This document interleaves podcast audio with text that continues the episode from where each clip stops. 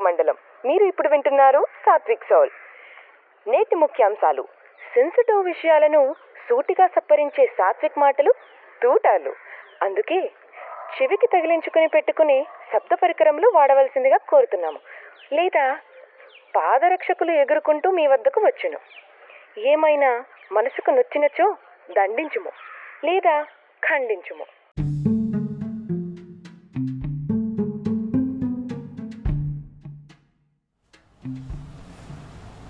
Scientific temper ఈ ఓట్ డేడా విన్నారా వినే ఉంటాం కానీ అంటే ఏంటో మనకు తెలియదు చిన్నప్పుడు మనం చాలా క్యూరియస్గా ఉండేవాళ్ళం. అసలు పుట్టిందే క్యూరియాసిటీతో. నడకరాని వయసులోనే ఎలా నడవాలో మనకి మనం ట్రైనింగ్ ఇస్తాం. మనకి ఆ ఏజ్లో అన్ని కొత్తే. ప్రతిదీ క్వశ్చన్ చేస్తాం ప్రతిదీ గమనిస్తాం ప్రతిదీ ఆలోచిస్తాం. కొత్త ఫుడ్ తింటే కొత్త ఫీల్ ఉంటుంది. వాటర్లో దుంగి ఆడితే ఏదో కొత్త వరల్డ్లో ఉన్నట్టు ఉంటుంది. బ్రిక్స్తో లెగో బ్రిక్స్తో ఒక స్ట్రక్చర్ డిజైన్ చేస్తే క్రేజీ ఉంటుంది.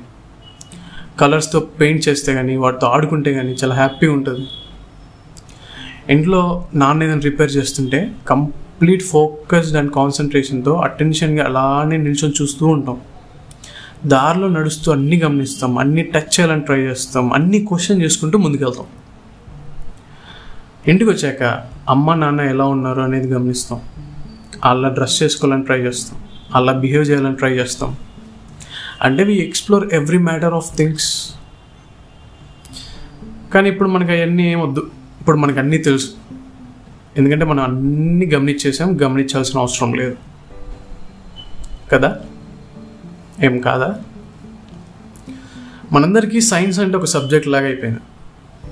సైన్స్ని ఏ ప్రిలిమినరీ ఎగ్జామ్ ఆబ్జెక్టివ్ బిట్స్ కోసమో సెమిస్టర్ కోసమో ఎగ్జామ్స్ కోసమో చదువుతున్నాం. సైన్స్ అంటే ఫండమెంటల్ ఆఫ్ లైఫ్ స్టైల్. మన లైఫ్ పుట్టిందే సైన్స్తో.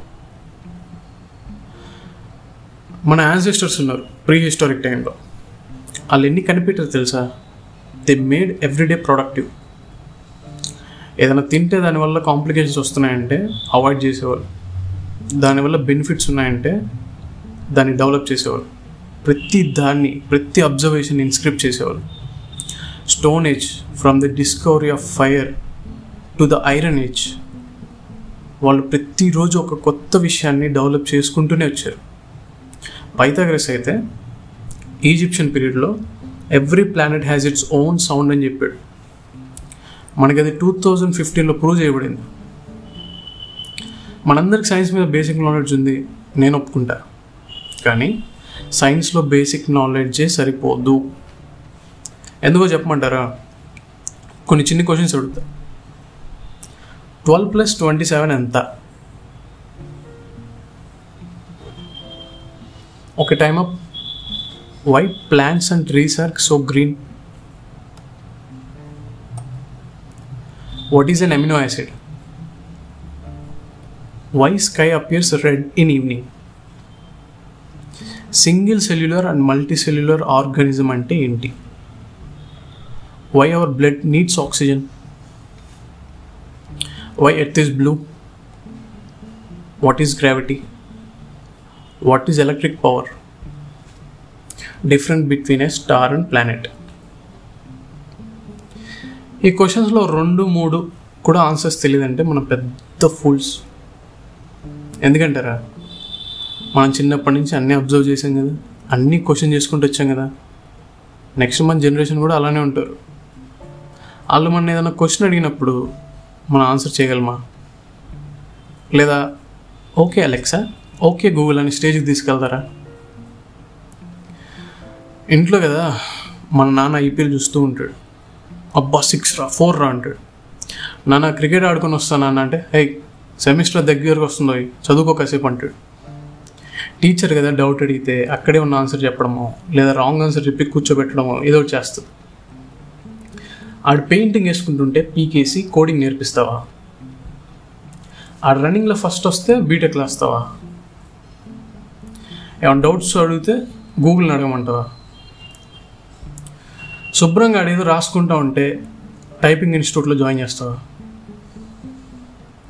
అమ్మాయి గిటార్ వాయిస్తే తీసుకెళ్ళి పెళ్ళి చేస్తావా? ఏం బాగాలేవు కదా. అఫ్ కోర్స్ మనం వాళ్ళని బాగు చేయాలని ట్రై చేస్తాం. కానీ ఆ ప్రాసెస్లో వాళ్ళు ఏం కోల్పోతున్నారో నీకు తెలియదు నాకు తెలియదు. ఏం బాగాలేవు కదా. మన ఈ జనరేషన్లో ఎలా అయిపోయింది తెలుసా? మనకి అన్నీ తెలుసు అన్నట్టు అయిపోయాయి మనకు అలా ఉండదు కానీ అది ఫ్యాక్ట్ ఎందుకంటే మనిషి నేచర్తో ఇన్వాల్వ్ అవ్వాలి.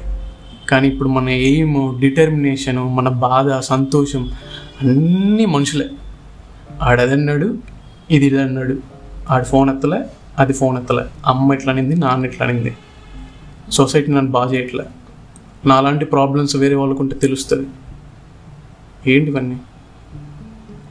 మనిషి మనిషితో ఇన్వాల్వ్ అవుతే హీ నెవర్ ఎవాల్వ్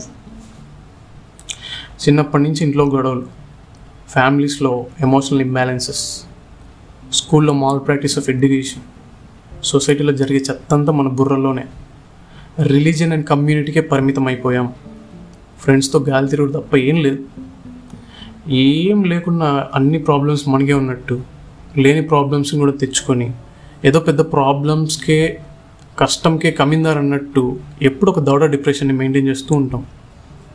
అవసరమా? ఆ ప్రాబ్లమ్స్కి ఆన్సర్స్ ఎతుకుతూ ఉంటాం. అది పెద్ద బొక్క మనకి.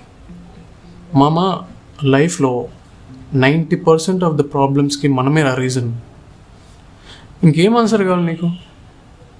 ఇలాంటి అవసరం నీకు? ఆన్సర్స్ కోసం టైం వేస్ట్ చేయొద్దు. టైం హీల్స్ టైం ఆన్సర్స్ అనే లవడాల పాలసీలు పెట్టుకోవద్దు. టైంని వేస్ట్ చేయొద్దు. టైం అంటే ఫ్రీడమ్. టైం అంటే మనీ. టైం అంటే ఎవ్రీథింగ్. నీ పన్ను చూసుకో ఆన్సర్స్ అయ్యే వస్తాయి. అన్నీ వదిలేసి ప్రశాంతం బీచ్కి వెళ్ళు లేదా పార్క్కి వెళ్ళు లేదా శుభ్రంగా ఒక సాప దుప్పటి తీసుకొని పైన టెర్రస్ మీద వేసుకొని పడుకో. బీచ్లో శాండ్ ఎందుకు ఉంది స్టార్స్ ఎందుకు బ్లింక్ అవుతున్నాయి? మనకి వాటికి డిస్టెన్స్ ఎంత? మన ఫోన్లో నెట్ సిగ్నల్ లేకున్నా జీపీఎస్ ఎలా పనిచేస్తుంది? లైట్కి టైంకి ఏం రిలేషన్ ఉంది? ట్రీస్ ఎందుకు ఎప్పుడు చల్లగా ఉంటాయి నేచర్ని ఎలా ప్రొటెక్ట్ చేస్తాయి? అసలు ఫ్లవర్స్లో హనీ ఎందుకు ఉంటుంది? మట్టి ఎందుకు అన్ని రంగుల్లో ఉంటుంది? రైన్బో ఎలా ఫామ్ అవుతుంది? వర్షం ఎలా పడుతుంది? గ్రావిటీ అంటే ఏంటి? భూమి గుండ్రంగా ఉంటే మనం ఎందుకు పడిపోవట్లే? ఆక్సిజన్ లేకుండా సన్ ఎలా బర్న్ అవుతున్నాడు? మట్టి స్మెల్ ఎందుకు అంత బాగుంది? షిట్ స్మెల్ ఎందుకు అంత కంపొస్తుంది మనకి యానిమల్స్కి డిఫరెన్స్ ఏంటి? సన్ చుట్టే ప్లానెట్స్ ఎందుకు తిరుగుతున్నాయి? సన్ ఏమన్నా ఫిగరా? న్యూక్లియస్ చుట్టే ఎలక్ట్రాన్స్ తిరుగుతున్నాయి ఏంటి? ఏసీ కరెంట్ ఏంటి? డీసీ కరెంట్ ఏంటి? కంబర్షన్ ఇంజన్ ఏంటి? ఇండక్షన్ ఇంజన్ ఏంటి? రాకెట్ ఇంజన్ ఏంటి? జెట్ ఇంజన్ ఏంటి? రోటరీ ఇంజన్ ఏంటి? ఎందుకు ఇన్ని ఇంజన్స్ ఉన్నాయి? అసలు మన క్యూరియాసిటీని సాటిస్ఫై చేయడానికి ఒక లైఫ్ టైం సరిపోతుంది సార్. అవన్నీ వదిలేసి ఎందుకు మనకి మనుషులే ఉన్నారు? నేచర్తో ఇన్వాల్వ్ అవుతాం. దీనమ్మ జీవితం పొడుగు అని అనుకోకుండా వట్టే లైఫ్ యా అని కూడా అనుకుందాం. ఇవన్నీ బాగానే ఉన్నాయి. వీడేంద్ర బాబు న్యూటన్ అంటే కోకోనట్ ట్రీ అని చెప్పేసి ఏదో సోదు అవుతున్నారంటారా? సింపుల్గా చెప్తా. మనందరికి తెలిసిందే న్యూటన్ పక్కన యాపిల్ పడింది కాబట్టి గ్రావిటీ కనిపెట్టాడు. మన పక్కన టెంకాయ పడింది అనుకోండి. Time god I'm so lucky అనుకుంటాం. అదే న్యూటన్ పక్కన పెడితే ఓకే ఆయన ఉండేది ట్రాపికల్ రీజన్ కాదు అక్కడ కోకోనట్స్ పడవు. ఇన్ కేస్ పడితే ఆయన కూడా first time god I'm so lucky అనుకుంటాడు. అంతటితో సరిపెట్టుకోడు. ఎందుకు పడిందో కూడా ఆలోచిస్తాడు. న్యూటన్ మీద యాపిల్ పడ్డా కోకోనట్ పడ్డా అమ్మాయి వచ్చి పడ్డా సరే ఎందుకు పడిందో ఆలోచిస్తాడు. Be like a Newton. See you next episode. Bye.